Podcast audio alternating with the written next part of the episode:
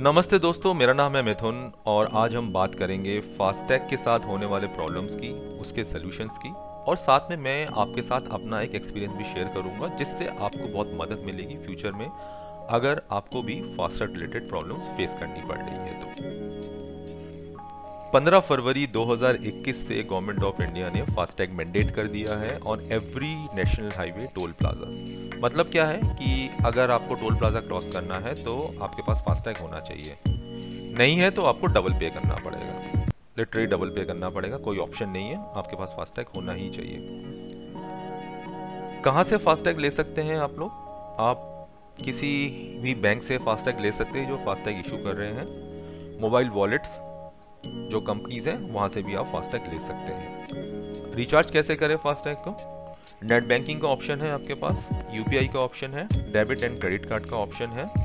माई FASTag app है जो आप डाउनलोड कर सकते हैं, वहाँ से भी आप फास्टैग रिचार्ज कर सकते हैं। एक और ऑप्शन है, अगर आपने उसी बैंक से फास्टैग लिया है, जिस बैंक में आपका सेविंग अकाउंट है तो वहाँ पे आपका फास्टैग डायरेक्टली कनेक्ट हो जाएगा। तो आपके पास रिचार्ज की आपको चिंता नहीं करनी पड़ेगी। ऑटोमेटिकली वो आपके अकाउंट से पैसे डिडक्ट कर लेगा।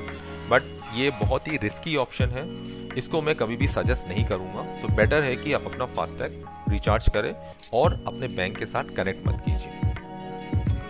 फास्टैग को लेके बहुत फ्रॉड्स भी हो रहे हैं। अभी एन की अगर आप वेबसाइट में जाएँगे तो वहाँ पे एक पॉपअप आएगा कि आप टोल प्लाज़ा पे जो साइड में जो लोग फास्टैग सेल कर रहे हैं छोटे छोटे टेंट लगा के वहाँ पे बहुत ध्यान से फास्टैग परचेज़ कीजिए, क्योंकि ज़्यादातर वो लोग फेक पास, फास्टैग आपको सेल कर रहे हैं। किसी भी मोबाइल वॉलेट का या बैंक आपको फास्टैग देंगे और वो बोलेंगे आधे घंटे में रिचार्ज हो जाएगा। ऑब्वियसली बात है आधे घंटे वहाँ रुकने नहीं वाले, आप आगे निकल जाओगे। और वो 15-20 मिनट में बहुत लोगों का फ्रॉड करके वो लोग निकल रहे हैं वहाँ से। तो बेटर है, वहाँ से आप फास्टैग मत लीजिए। एक ऑथराइज बैंक से लीजिए बैंक को फ़ोन कीजिए। या फिर जो भी मोबाइल वॉलेट है, उनके थ्रू आप डायरेक्टली घर पे फास्टैग लीजिए। उसमें ज़्यादा पॉसिबिलिटी रहेगी कि आपका फास्टैग आपके पास जेन्यून ही आया। नॉर्मली हंड्रेड परसेंट जेन्यून ही आता है, कोई प्रॉब्लम नहीं है। तो प्लीज़ आप ऐसे टोल प्लाजास पे फास्टैग मत खरीदिए। चलिए, आपके पास आप फास्टैग है। आपके फास्टैग में सफिशेंट बैलेंस भी है और आप अपनी जर्नी शुरू करते हैं। टोल प्लाजा पे आप आते हैं और आपको टोल प्लाजा वाला ये बोलता है कि आपका फास्टैग स्कैन नहीं हो रहा तो आपको अब कैश हमें देना पड़ेगा। क्या आप देंगे? बिल्कुल मत दीजिए। क्यों? क्योंकि अगर टोल प्लाजा में आपका फास्टैग स्कैन नहीं हो पा रहा है कंसिडरिंग द फैक्ट कि आपके फास्टैग में प्रॉपर बैलेंस है तो as per the government guidelines आपको वहाँ पे कोई पैसे नहीं देने। उल्टा उनको आपको फ्री पास का एक रिसिप्ट देना होगा, क्योंकि उनके स्कैनर ने काम नहीं किया। किसी भी हालत में आप वहाँ पे कैश मत दीजिए, अगर उनका स्कैनर काम नहीं कर रहा है तो। आपको फ्री पास होगा। आप गूगल में टाइप कीजिए G dot S dot R dot space four two seven bracket E ये गेस्ट है of India in other words राज्यपाल जो हमारे राज्यपाल हैं, वहाँ से ये मैंडेट है कि अगर टोल प्लाज़ा जो कि प्राइवेटली ओन्ड होते हैं, उनके इंफ्रास्ट्रक्चर में प्रॉब्लम आती है कि उनका ब्रॉडबैंड सर्विस डाउन है या सिग्नल डाउन है और फास्ट स्कैनर काम नहीं कर रहा है फास्टैग के लिए तो वो किसी भी ओनर से कार ओनर या व्हीकल ओनर से ज़बरदस्ती पैसे नहीं ले सकते, वहाँ पे उनको फ्री पास देना ही होगा। ये मैंडेट है। तो इस बात का ध्यान रखिए। इस बात का भी ध्यान रखिए कि आपके फास्टैग में मिनिमम बैलेंस हमेशा हो। One fifty rupees minimum balance है। वन फिफ्टी से नीचे जाएगा तो वो ऑटोमेटिकली ब्लैक लिस्ट हो जाएगा। कई लोग ये सोचते हैं कि यार, टोल तो साठ रुपये का ही है और मेरे फास्टैग में एक सौ बीस रुपये है बट नहीं, ये रूल है। आपके minimum one fifty rupees balance होने ही चाहिए आपके फास्टैग में, वरना वो फास्टैग काम नहीं करेगा। तो इस बात का हमेशा ध्यान रखिए। अगर आपकी प्री प्लान ट्रिप है तो दो तीन दिन पहले आप अपना फास्टैग रिचार्ज कर लीजिए, जिससे कि आपको प्रॉब्लम ना आए और आपके फास्टैग में सफिशिएंट बैलेंस हो। चलिए, अब सारी बातें तो हो गई कि फास्टैग कहाँ से लेना है, कैसे आप रिचार्ज कर सकते हैं।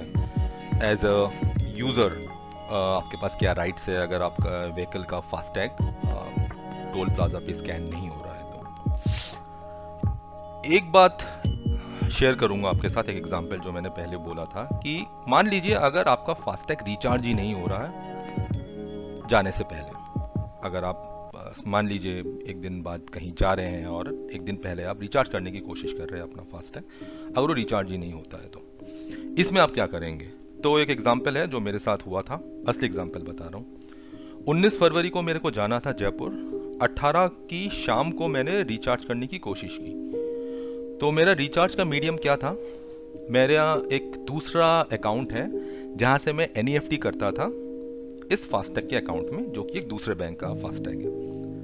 और एन e करने के कुछ टाइम के बाद अमाउंट आधे घंटे में रिफ्लेक्ट होता था फास्टैग में। इस टाइम भी मैंने यही किया बट पंद्रह मिनट के बाद पैसे वापस आ गए और जो एरर दिखाया मुझे अमाउंट लिमिट एक्सीड अच्छा ठीक है जी, दोबारा किया। दोबारा अमाउंट लिमिट एक्सीड मैंने कस्टमर केयर को फ़ोन मिलाया। उन्होंने कहा, सर, आप डायरेक्टली जाके फास्टैग के वेबसाइट पोर्टल पे जाके आप रिचार्ज कर लीजिए। वो भी ट्राई किया अमाउंट लिमिट एक्सीड फिर फ़ोन किया यूपीआई ट्राई किया क्रेडिट कार्ड ट्राई किया, सब कुछ ट्राई करके देख चुका था अमाउंट लिमिट एक्सीड ये एक ग्लिच था बैंक का। इस ग्लिच की वजह से नहीं हो पा रहा था रिचार्ज अब मेरा पास सिर्फ़ सौ रुपये बैलेंस बचे थे उस फास्टैग में। अगर अमाउंट लिमिट एक्सीड दिखा रहा है तो उसमें दो हज़ार रुपये बैलेंस होने चाहिए। कुछ ऐसा उनका है कि दो हज़ार से ज़्यादा का आप एक दिन में रिचार्ज नहीं कर सकते। बट सौ रुपये में तो अमाउंट लिमिट एक्सीड होना ही नहीं चाहिए था। चलिए, कोई नहीं, अगले दिन सुबह मैं निकल गया। जयपुर के लिए रास्ते में भी मैंने फिर उस बैंक से बात किया। कोई उनके पास ऑल्टरनेटेड ऑल्टरनेट नहीं, कुछ उनके पास ऑप्शन नहीं। ईमेल किया ट्वीट का ऑप्शन लिया मैंने ट्वीट किया। कोई सही जवाब नहीं आ रहा। हाँ कर कर रहे हैं। तीन दिन में प्रॉब्लम सॉल्व हो जाएगी। मैंने कहा, तीन दिन में तुम वापस आ जाऊँगा। ये पैसे कौन देगा जो मैं टोल प्लाजा पे डबल पे कर रहा हूँ? कोई आंसर नहीं है उसका। बाईस तारीख को मैं वापस आया। हर जगह मैंने डबल टोल पे किया और तेईस को मैंने सुबह फिर उनके कस्टमर केयर में बात किया। बट इस बार मैंने एक सीनियर सुपरवाइज़र से बात की, एक लेडी थी वहाँ पे। और उसने पहली बार ये बात मानी कि हाँ बैंकिंग सिस्टम में ग्लिच है लास्ट दो तीन दिन से, इसलिए आपका रिचार्ज नहीं हो पा रहा है। बट यहाँ पर ईमेल पे कभी उन्होंने ये बात नहीं मानी। फिर एक लंबा दौर चला ईमेल्स का। इसमें वो लोग हमेशा दूसरे ईमेल से मेरे को जवाब दिया करते थे, कभी पीएनओ कभी नोडल ऑफिसर कभी ईटीसी पता नहीं क्या क्या। कन्फ्यूज़ करने के लिए, जिससे कि चुप हो जाए ये बंदा और पैसे मांगना बंद कर दे। मैंने उनको अपनी रिसिप्ट भेज दी कि ये रिसिप्ट है, इतना मुझे पे करना था, मैंने इतना पे किया एक्सेस अमाउंट आप लोगों को वापस करना पड़ेगा, मुझे पे करना पड़ेगा। क्योंकि ये पेनल्टी मैं क्यों भरूं? क्योंकि मैंने तो सब नॉर्म्स फॉलो किए हैं। मैंने गवर्नमेंट के सारे नॉर्म्स फॉलो किए फास्टैग भी है केवाईसी भी पूरा अपडेट है तो फिर मैं क्यों फिर एक ईमेल आता है कि आपका केवाईसी अपडेट नहीं है। मैंने फिर बोला, कैसे अपडेट नहीं है? केवाईसी तो मेरा अपडेटेड है। अगर नहीं होता तो मेरा फास्टैग कभी भी रिचार्ज नहीं होता पहले भी. ऐसा चलता रहा चलता रहा। फिर मैंने जागो, ग्राहक जागो से हेल्प मांगी। उन्होंने कोई हेल्प नहीं की और कर भी नहीं पाया क्योंकि उनके पास ऑप्शंस नहीं होते। सो जागो ग्राहक, जागो, एक बॉडी है, उनके पास एनफोर्स करने के लिए कोई मसल्स नहीं है। वो एनफोर्स नहीं कर सकते किसी को। वो सिर्फ़ बोल सकते कि हाँ सर, ये आपने गलत किया, आप कंज्यूमर को पैसे दे दो या ये कर दो।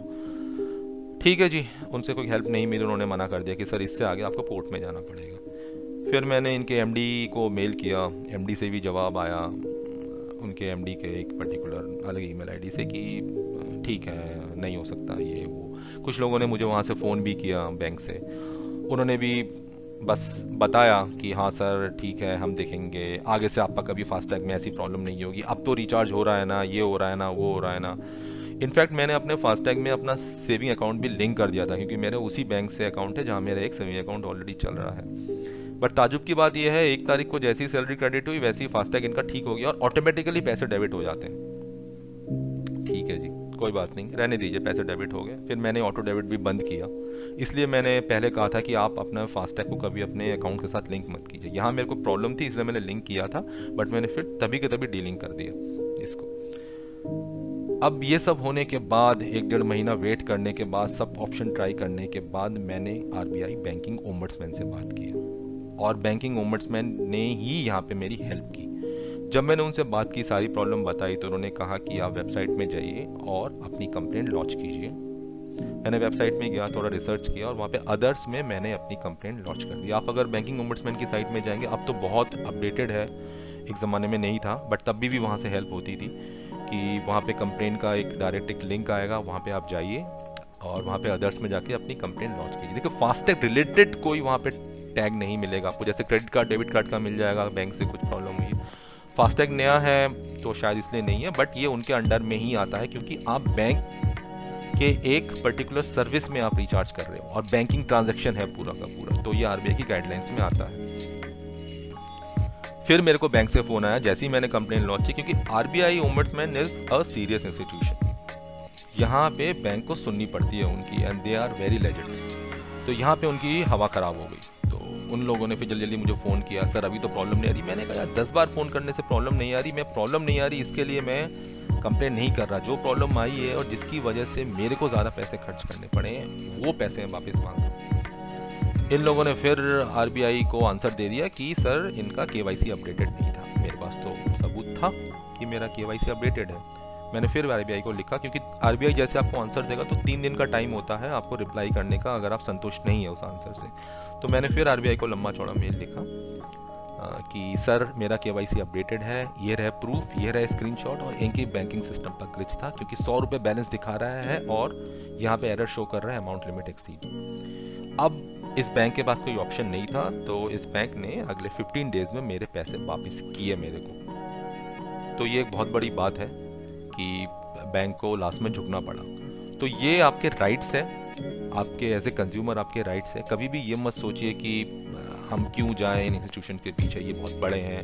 But banking ombudsman consumer rights को बहुत ही स्ट्रिक्टली प्रोटेक्ट करता है। बहुत लोगों को पता नहीं होता, बहुत लोग जाना नहीं चाहते बट अब चीज़ें बहुत इम्प्रूव हो गई है।